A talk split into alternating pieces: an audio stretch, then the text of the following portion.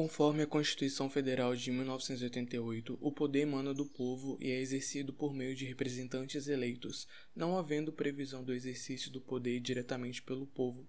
O gabarito está errado. O poder político decorrente do regime democrático é exercido pelo povo tanto por meio de representantes como de forma direta, mediante instrumentos como o referendo, o plebiscito e a iniciativa popular, conforme estabelece o artigo 1, parágrafo único da Constituição Federal.